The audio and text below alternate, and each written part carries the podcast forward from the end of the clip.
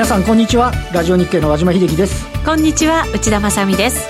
この時間はパンローリングプレゼンツきらめきの発想投資戦略ラジオをお送りしてまいります。このコーナーは YouTube ライブでもお楽しみいただけます。YouTube ライブは番組ホームページからご覧ください。さて現在日経平均株価は88円安。ドル円に関しては108円60銭台での取引となっています。今日のゲストご紹介していきましょう。成田博之さんです。こんにちは。こんにちは。よろしくお願いします。よろしくお願いいたします。よろしくお願いいたします。ちょっと風邪をひかれたとか。そうなんですよ。だだかは風邪ひかないはずなんですけども。でもね流行ってきてますからね、はい、インフルエンザとともに、はい、がすごいちょっとありますからね。はい、皆さんもお体お気をつけいただきたいと思います、はい、さてマーケットですが和島さん、まあ、今日は80円ほど安いところでの推移そうですね、今日途中、午前中あの、若干円高になったりね、ちょっと香港気にしたりで、マイナス幅拡大するところありましたけど、はい、またちょっと戻ってきてる、あのえー、っとアメリカの方がね、あの非常に強い展開で、もう最高値抜きまくってな、なんやかんや、米中、本当に気にしてるのかみたいな強さにもなってるんですけど、日本の方はね、あの本当にまた、こちらの方がむしろ中国に近いということでね、またぞろ。10時半が気になる季節になってきてるっていうね感じですかね。ね、はい。えー、今日はマイナスで始まった上海総合指数はプラスに切り返してというね、はい、動きになっていますが、えー、この辺りの話も後ほど伺っていきます。し成田さんにはアメリカ市場の話も伺っていこうかなと思います、はい、幅広くお送りしていきたいと思います、はい、さてその前にパンローリングから12月14日土曜日に開催されるセミナー2つご紹介させていただきます。まず1つ目ですがサクソバンク証券とパンローリングの主催によるトレードアイディアの検証と分析の実践セミナーです。石原順さん、西村隆之さんといったマーケットにもシステムにも詳しいお二人がトレーディングツールマルチチャートを使って様々なアイディアを紹介いただくということでございます。マルチチャートは世界トップレベルのバックテスト機能を含む相場分析ソフトで、しかも簡単なプログラミングによって自動売買も可能だということです。プログラミングの経験はないけれど、エクセルなら苦にならない方や、自らの力で検証を試してみたい方、方、あ受受講料が無料となっていますので、この機会にぜひご参加ください。そしてもう一つ、日経オプション売り坊さんの日経225オプション教室入門セミナーが新宿で開催されます。機関投資家時代日経平均先物で1年3ヶ月というこの短い期間で50億円を250億円以上に増やしたという、はい、素晴らしい実績を持つ講師、日経オプション売り坊さんが株式投資しか経験のないという個人投資家にもわかりやすく、コールの売りに特化した手堅くコツコツと攻めていく手法を紹介します。難しいというイメージが強いオプションですが、経験豊富な講師だからこそ、難しい計算は使わず、ポイントを絞って入門者にもイメージしやすいように丁寧に解説します。こちらもぜひ番組ホームページからお申し込みください。それでは進めていきましょう。このコーナーは投資専門出版社としてして投資戦略フェアを主催するパンローリングの提供でお送りします。さあ、それではまずは和島さんに株式市場についてお話を伺っていきましょう。お願いいたします。はい、まあ、あの、えっと、あ、ご無沙汰してます。お帰りなさい。ちょっと決算発表でね、ずっとちょっとお休み、はい、お休みいただいてたんですけども、えっと、昨日のニューヨーク市場、あの、まあ、なんやかんやで、えー、31ドル高ではありますけども、はい、引き続き最高値を超えている。うん、まあ、S&P500 もナスダックも若干ですけどね、抜けてきてるっていうようなところで、えー、なんとなくそのニュースフローとしては、米中の貿易協議がなんかあんまうまくいってないんじゃないかとか、あとはね、ファーウェイに対する、えー、制裁を少し延長するみたいなところありますけど、えー、それでも最高値ですからね。ですよね。で、日本株的に言うと、あの、えっと、前日、昨日の段階で、えー、日経平均113円上げてるんですけど、あの、その前のニューヨークの先週末が、えっと、222ドル上げてて、なんか鈍かったんですけどね、午後から昨日はちょっと上げ始めてきたというような形で、またちょっと先物の買い戻しみたいな動きがあって、その分のね、剥落もあって、今日は、えー、難聴に推移をしていて、出来高で見ても、ちょっと、あの、非常に簡単な、そうですね。昨日も少なかったんですけど、はい、今日もまた少ないという。少ないですね。はい、で、えっ、と、今日は上昇率ランキングなんかを見ると、あの、えっ、ー、と、セルロースナノファイバー関連とかですね、あと、えー、少し、あの、水素関連ですとか、個別の材料、うんはい、そして、えっ、ー、と、どちらかといえば相対的には日経ジャスダック平均とかですね、はい、ちょっと中古型の材料の株の方が、少しこう元気な状況になってきている。今日もまずはプラスですから、そうなんです主力がダメで、やっぱり新興株の方に、そうなんです。はい、物色が移っていると。まだね、マザーズまでなかなか来てないんですけど、ジャスダック平均の方はもう完全に底入れして上値を試すような展開になって昨日も高値更新でしたもんね。そうなんです。なので、いよいよちょっと、あの、日経平均が動いた中で、えー、中古型のキャッチアップですとか、まあ、決算発表一巡して、手がかり材料も乏しいんで、まあ、個別にちょっとね、材料のある銘柄を物色するといったような、若干、こう、省エネ、相場的な動きですかね。でも、どうなんですか？その物色の柱がまあ一応こう循環していくという意味では、はい、まあ悪い形ではない。いね、はい。特に個人投資家がメインプレイヤーの新興市場は、ずっとね、信用の評価損益率がマイナス2桁だったんですけど、はい、まああの、今回の決算でもそうですけど、東証一部の銘柄でも、なんか、あの、減額修正してるのにいきなり会計配だったり、あとは、あの、見た目いいんだけど、なんかストップ安になってるぞみたいなのがあって、ちょっと新興市場、それもあって手書きにくかった部分もあるんですけど、ようやくなんかね、一巡して、えー、決算いいものを見直すとか、はい、あそういったような動きはなんか見られるようになってきたかなっていう感じですかね。その物色がなんかこう、1日、2日、3日だけとかじゃなく、ね、長く続いてくれると本当はいいんですけれど。物色して、えー、あの、なんていうんですか、順繰りに来てもらってもいいですし、ないしは、あの、ある程度業績のいいものを、あの、継続して物色されるとかね。はい。まあ、あの、だんだんもう12月も近づいて、餅つきと言いますかね。そうですね。材料株相場がね。そうなんですね。まあそういう季節にも入りつつあるかなという印象はありますよね。うん、主力のあたりはどうなんですか？やっぱりこう調整もしつつですけれど、大きな下げとかはなく、はい、やっぱり引き続き高値圏で動いていくっていうような、そういうイメージなんですかね？うん、今回良かったのは、えっ、ー、と、例えば、えっ、と、機械、特に一番芳しくないのはやっぱ機械のところ。うん、機械。あの、半導体も見かけ上の業績悪いんですけど、はい、でももう、なんて言いますかね、回復がある程度見えてきてるみたいな流れになってて。来年のやっぱりどうなんですか？最初ぐらいには回復してくるみたいなイメージなんですかね。えっと、ちょっとロジックっていう演算と半導体で言うとメモリーっていうのを、あの、記憶するのを分けなきゃいけないんですけど、もうロジックの方が非常に順調。あとはファウンドリーっていう、あの、TSMC とかね、そういうところ向けの動きなんかも出てるので、あとはメモリどうなのっていう、はい、一歩踏み込んだ状態になってますよね。うんうんうん、で、ただし、工作機械の方は、えっ、ー、と、まあ、いくつかの会社取材したんですけど、出そうで、でもやっぱり米中の問題があるから、どうも発注が出てこないというようなことのようなんですけど、ただし、株価は、あの、もうすでに底入れ感が出てきてるんで、決算でまた安値切るのかよっていう形ではない。はい。ということは、あの、この第二四半期、えっ、ー、と、えー、スタート前は、当期純利益でよ、2020年3月期横ばい予想だったのが、通過してみたら7%減益になってますから、はい、本来ですと相当警戒しなきゃいけないんですけど、でも、あの、あもう悪いのは分かったっていうね、来、もう2021年3月期どうよみたいな話にな、なりつつあるのはありがたいなっていう前向きな捉え方ができてるんじゃないでしょうかね。まあ、外部環境頼みになっちゃうんですけれど、その米中の貿易協議がどういうふうに進んでいくかによって、はい、もしかしたらその受注も随分ガラッと変わるような動きになる可能性も秘めてると。ね、ということではないかと思いますよね。そのあたりをこう探っていくような感じにね、うん、なるのかもしれませんね。まあ今はまだ期待もね、ね随分あるんだと思いますが。後ほどちょっと成田さんにお伺いしようと思いますけど、はい、アメリカは米中だって言ったって最高値ですからね、もうあんまり気にしてないんじゃないかぐらいにも思っちゃいますけどね。そうですよね。はい、当事者なんですけどね、そですよね。ねはい。はい、わかりました。それではこの後、今日のゲスト、成田さんにお話を伺っていきます。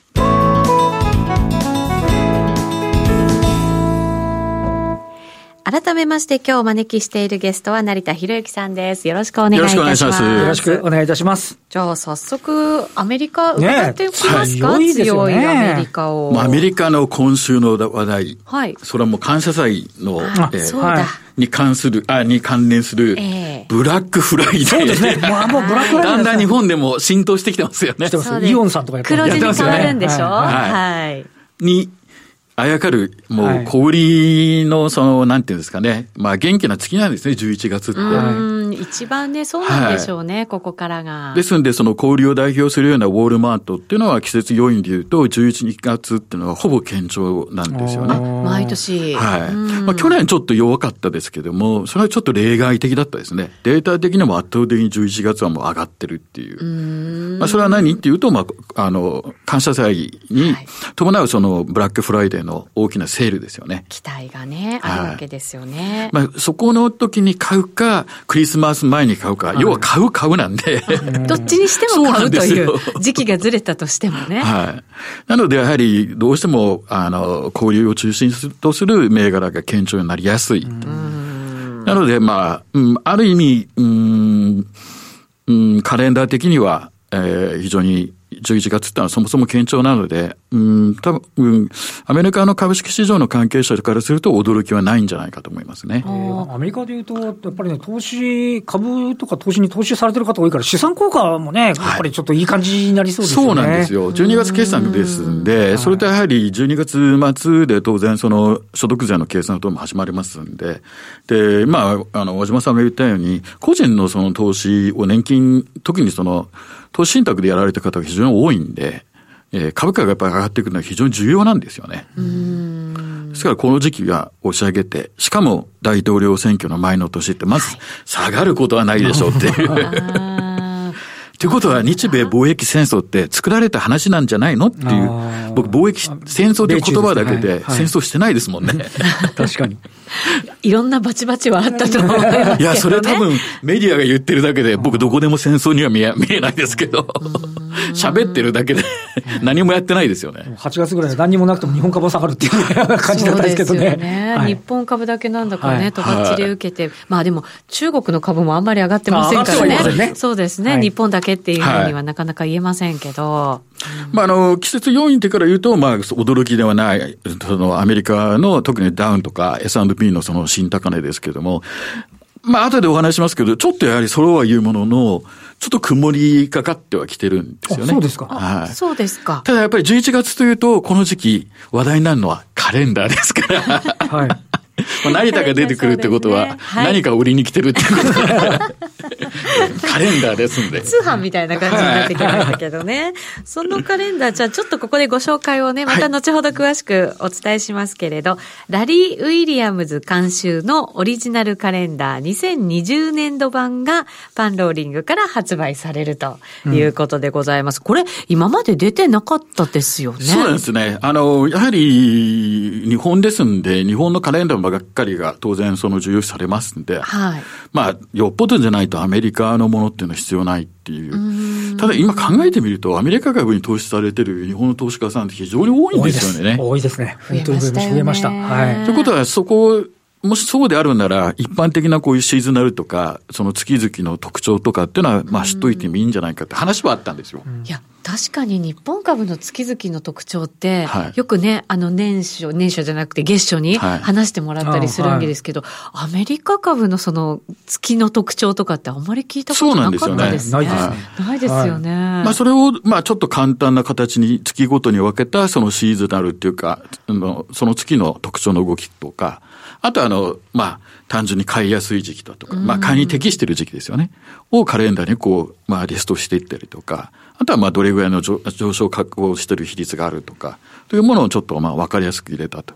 いうことを、ちょっと振った、振ったら、やるやるって言ってきたんで、え、本当にやるの？って、やるやるとか言うんで。えー、でもこれだけ日本株のね、外部環境頼みで動いてるところがある中で、そうなんですよ。無視できないですよ、ね、学ぼうとしなかった自分もなんだか 不思議な感じになってきますけど、でも確かにそうですね、アメリカのその特徴は今やっぱり、まあでも、ね、その、ヘッジファンドの決算とかね、そういうのだけはね、気にはしてましたけど、はい、その他にも多分いろいろあるんだと思うので、その特徴を、このラリー・ウィリアムズ監修のオリジナルカレンダーの中からこう、はい、しっかりとね、はい、えー、来年は役に立てていただきたいなと思います。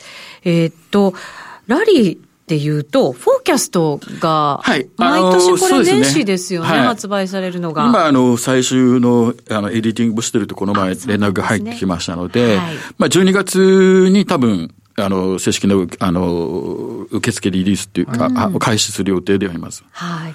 そのフォーキャストはもちろん日本でも発売されて、海外でもっていうことだと思うんですけど、ねはい、カレンダーは日本だけなんですよね。えそうなんですか、らしいんですよ。だから、日本人のために特別にラリーが、そうなんですよね。考えてくれた。はい。まあ、あの、パンローリングとの付き合いも長いってこともありますし、はい、やはりその、日米がこれだけ連動するような相場はもうこの数年特徴ですよね。はい、だったらやっぱり、あの、アイデアとしてはもっとべきじゃないかっていうのはもともとあったみたいですね。ね、ラリーっていうとなかなか私たちもこう、有料版とか見られなかったりとかすると、ね、知ることができない 部分もありますけど。痛いこと言いますね。ねでもきっとほら、カレンダーの中にはそういうのもね、散りばめられてるんじゃないかなと、ね、思いますので、ぜひぜひこちらはチェックいただきたいなというふうに思います。はい、そして、フォーキャストもね、はい、年末年始ということになると、また意識されるところでございますので、その時にはまた成田さんが来てくれるかなと思いつつ、今日の番組を進めていこうと 思います。はい。そのまあじゃあ、特徴？はい。はい、シーズンまあ、あの、シーズナルって言われる、季節要因っていうのは、うん、これもともとあの、やはり商品先物の間では非常に古くからあって、うん、まあ、パーローニングでも翻訳出版されてる、テイラーの馬長っていうタイトルだったかな。うん、あの、ダグラス・テイラーという方が書いた、まあ、メモなんですけど、それを翻訳したレポートがあります。それも約100年ぐらいの前の、に出てた。はい、で、その中で唯一チャートっていうのが、それはあの季節要因のチャートだけなんですよ。当時はチャートっていう仕組みはなくて、はい、でもその時からシーズナルはチャート化してもう知ってるっていう。え、それ、普通の値動きのチャートじゃなくて、シーズナルっていうのは、その特徴、季節ごとに高いだから安いだろそうなんですよ。そういうのを表したものがあるんですね。は、当時もあったんですですから、値動きの4本値みたいなのは当時は宣伝しなかったんですよね。その前に作ったのは何と言っても日本のろうそく足ですから。そうですね。ろうそく足がそちらに行ったとアメリカ行ったって話ですよね。なので、当時から、実はその、まあ、農業関係者が圧倒的に当時は多かったですから。ああ、そうそう。それは季節ありますよね。そうですね。があって、天候相場みたいなね、ね感じですもんね。それから人が作るこの株式市場だか、まあ債券市場、人が作る相場にも、実は経済環境の中で動いているので、季節、あの、要因で動いてるねっていうのを、かなり昔に、ラリーが70年代に発表したのが、このシーズナルとか、シーズナルパターンって言われるやつですよね。えー、そりゃありますよね。こういうやっぱりこう、クリスマス前になったらね、これが注目とかね。そうなんですそれだってそういうことですもんね。はい。まあ、それがあって、この20年間のデータをこう、平準化していくと、まあ、まあ、非常に特徴的なのは、アメリカの株式っていうのは10月をボトムに、はい、まあ、年末に向けて上がっていくと。もうまさに今年の相場そのものですよね。例年やっぱりでもこういうのって、こういう流れがあるんですか？はい。ただ、その、あくまでも平準化した通常の流れなんで、はい。あの、まあ、今回このカレンダーをあの発行するにあたって、まあもちろんサポートのビデオなどに、はい、あの購入者の方には提供しようっていう話はなあるんですけども、はい、実はこのシーズナルっていう考えはあっても、実際使い方ってのはなかなか浸透してないんですよ。わかんないです。あまあ、はい、買えばいいのかなそうそうですね。見たら10月が低いんだったら、じゃあ10月に買えばいいのねって、ここ普通なんですよ。普通に単純に。はい、うんそれで調べていくと、普通通りに行く時の動きって鈍いんですね。鈍くて長い。鈍くて長い。はい。一般的な株式のと上昇相場みたいなんですね。時間かけて長くいくみたいな。じわじわ上がっていく、はい、これが一つのとあのシーズナルパターンなんです。シーズナル逆行して、その全く逆の動きをしているとき、例えば今年、まあ日本株もそうなんですけど、アメリカ株も1月って非常に弱い月って言われてまして、うんうん、ところが今年の1月っていうと、日経225、まあ日経平均ですよね、のチャートを見ていただくと、めちゃくちゃ強いじゃないですか。年末にね、安値つけましたからね。そうなんですよ。その反動でこう、ガッといって、え全くシーズナルと違うじゃんってやっぱこうよく言われるんですけど、うんうん、実はそれが非常にいいシグナルなんですよね。ええ、そうなんですか、はい、例年通りのシーズナルに行かないっていうことは、その逆に言ってるトレンド、ものすごい強いんですよ、ね。ああ、なるほど。そういうことか。はい。だったら上がっていくなら高値買い、高値買い、高値買い。絶好の短期売買の転がしに最適な月なんですよ。これがシーズナルバイアスをどう使うかってやり方なんです。そうか。ただただそれに従うっていうんじゃなくて。実は。へえ。なので、フォーキャスト先ほど、あの、紹介していただきました、ラリーフォーキャストを出したって、もう結構10年近くやってますけど、外れるしあの市場当然出てくるわけですよ。はいそうすると、当時アクティブに成田の相場やってましたんで、めちゃくちゃニコニコしてて、外れると実はトレンドが強いんで、短期儲けのチャンスなんですよ。そうか。でも、あくまでもそこは短期っていう捉え方がいいわけですよね。はいうん、なんかの要因で言ってて、もうトレンドがそっちに行ってるってことは、ある程度遅いんですよね。そうか。なるほどね。飛び乗って飛び抜けないと。うん。うまくね。はい、まあ、使い方もほとんど喋ってしまってますけど。え、ちょっと待って、10月に底値をつけて、年末に向けて上がっていくのって、はい、まあ、例年そういうのが多いわけですよね。そ、ねはい、そこはじゃあ例年通りだから、どうやってやったらいいの？普通にそれに従えばいいんですか、はい、ただその中でも、あの、先ほど和島さん 触れたように、セクターごとの動きとか、指数ごとに見てて、やはり比べてて強いものですよね。買うんであれば。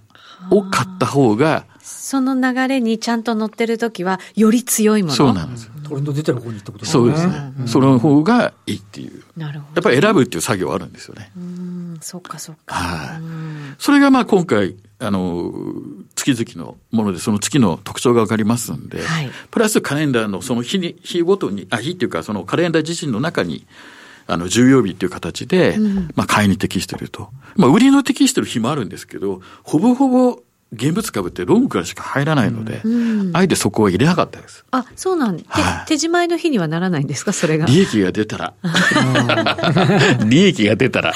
出たら、そっかそっか。ナチュラルに皆さん手締まってしまいますで。そうですね。なるほどね。今年はじゃあちょっと今のところ、えっと、この秋からの流れっていうのは例年通りな感じになってるんですね。はい。アメリカ株に関しては。そうなんですよ。ですので今回の上げなんかも非常に鈍くて、で、こうず、ずるずるずるずるこういってる雰囲気があるっていう。うん、なるほどね。はい。そういう意味では、あまりこうびっくりな相場ではないんですよね。そうか。日本株こんなに戻ってきてびっくりみたいな感じだったんですけど、びっくりな相場じゃないんですね。はい、なるほどね。まあこれは例年なので、今回のカレンダーの発行に伴って、やっぱりこういうシーズナルというのがあるっていうことと、あとまあどう使うかっていうのを見ていただきたいのと、あとあの、アメリカの場合、まあデータも結構揃ってて、来年はまあゼロのつく年ですね、2020年。はい。はいゼロのつく年の特徴っていうのがあるんですよ。えー、なんだろう。7の年は何でしたっけ ?7 の年は、あの、ブラックマンデーとかね。そうそうそう。大きな下落があるかもしれないっていう。アジア通貨危機とかね、97年とかね。そうそう7はよろしくないんじゃないかなっていう。ね。はい。ゼロは何だろう。今日持ってきましたけど。あ、教えてもらっていいんですか？成田さんほら、いつもあんまり教えてくれないから。そんなことないですけど。本当ですか、教えてもらえるんだ。S&P のゼロのつく年、ほぼほぼ横ばいっていう。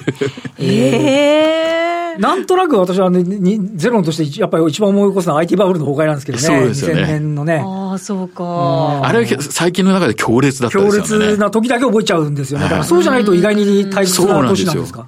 レンジなんですね。へえ。そうなんだ。で、ただ唯一、ちょっと注意しなきゃならないのは、来年、アメリカの大統領選挙があるんですよ。そこも入れていかないとね。そうなんですよ。うん、なので、季節要因と、その10年サイクルと、大統領選挙っていうサイクルっていうのはアメリカに存在しちゃうんですけど、うん、これをアクティブにやってた時に当然、こう知ってますんで、日本でやってみようって検証したんですけど、はい、全然うまくいかないです。え、そうなんですか、えー、日本の首相って周期で決まらないんで。ああ、そうですね。だからさっき、さっき、ラジオ日経でやってましたけど、7年間ね、今回いましたけど、コロコロ変わってますからね、途中ね。その前はね。はい、確かに。読めないですよ、だから、周期が。確かに。はい。でもアメリカに引っ張られることが多いから、アメリカの周期でやるのが、ねところがそれもですね、長いんですね。長いデータで見ると、相関性はせいぜいって0.6ぐらいしかないんですよ。へー。バブル崩壊後の下げがきつすぎて。ああ、なるほど。データが標準化。そこのデータが繋がんないんで、結局標準化しちゃって、散らばっちゃうんです。ある意味本当に失われた30年って感じですよね。なんかね、サイクル的にも失われてるっていうなので、そのシステムトレードとか検証ってもちょっと話ずれますけど、あの、やるときって、実は検証期間とかデータ期間って長きゃいいっていうのは思い込みです。ああ、そうか。はい。僕も当然知らずに長く長くやったんですよ。そうすると標準、平準化してくるから、特徴が消える消える。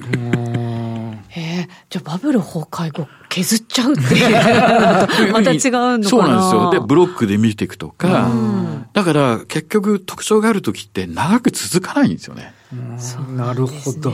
なので、ある程度そのバイアスを生かしたシステムって、いまあ、寿命があるわけですよね。賞味期限っていうんですかね。まあね、そうか、ね、だから作り変えるとか、入れ替えていくか。うん。それを全部自分でやるのってなかなかね。難しいです。だから、ラリーがやってくれるんですかね。まあ、それを参考にみたいなのがあるんですけども、うん、まあちょっとこの2、3日話題になってる高速売買の話もありますけど、はい、うん。まあなんか機械と対抗してもなかなかメリットはない時代ですよね。そうですね。はい、これ、日本の株もやっぱり10月ぐらいに底をつけて上がっていくっていうのがやっぱり特徴的にあるんですか、そうですね。あの、日米で比べると、うん、実は日米とで比べた、その、スプレッドですよね。まあ、例えばその日経225をあの S&P500 で割るとか、そういうものも特徴、あのシーズンの特徴が出てきて、11月から日経の方が若干強く上がっていくんですよ。へえ。もうすごい強いわけじゃないんですけど、上がる調子に。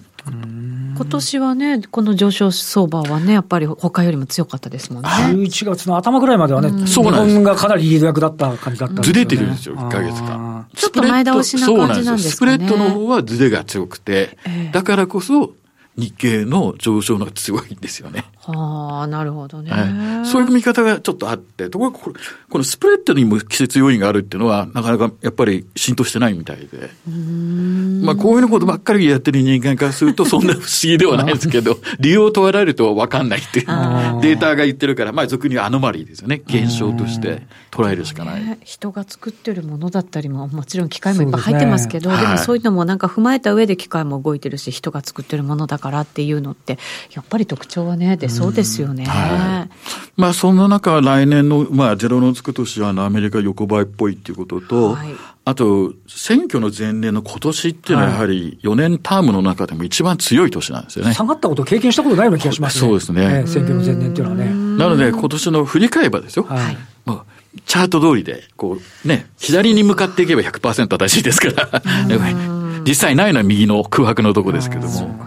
まあ、まさに10月がボトムでこう上がってきてるっていう。まさにシーズナルだったわけですね。そうなんですよ。で、上がり方もゆっくりなんで、はい、まあ、例年通りっていう。なるほどね。でも来年は横ばいになる可能性もあるよと。はい、今までの特徴を考えれば。で、まあ、選挙の年そのものの上昇率っていうのは、まあ、4年間の中でそ比較的高い方でもあるんですけど、ええ、ざっくり平均だと7%で、そんなに高くない。そうなんですね。今年は12.8ぐらいの平均があったもんですから、ええ、やっぱりダントツなんですよね。そうか。今年だったか。これも押し迫ってきてね。改めて。ようやく今気づいたって、ちょっと遅すぎちゃった感じ、ね、いやいや、もう人生学びですから。そうですね。次回に。次回の時は。ただ、来年は横ばいかもしれないというね、はい、そんなことも教えていただきました。そのラリー・ウィリアムズ監修のオリジナルカレンダー2020年度版がパンローリングから発売されます、えー、こちらはぜひこれからチェックしていただければなと思いますさてそろそろお別れのお時間となりました。この後まだまだ延長戦で成田さんにお話伺っていきますので、はい、お時間ある方はぜひご覧になっていただきたいと思います。ラジオの前の皆さんとはお別れとなりました。来週も素敵なゲストをお招きしてお話を伺っていきます。それでは皆さんまた来週です。このコーナーは投資専門出版社として投資戦略フェアを主催するパンローリングの提供でお送りしました。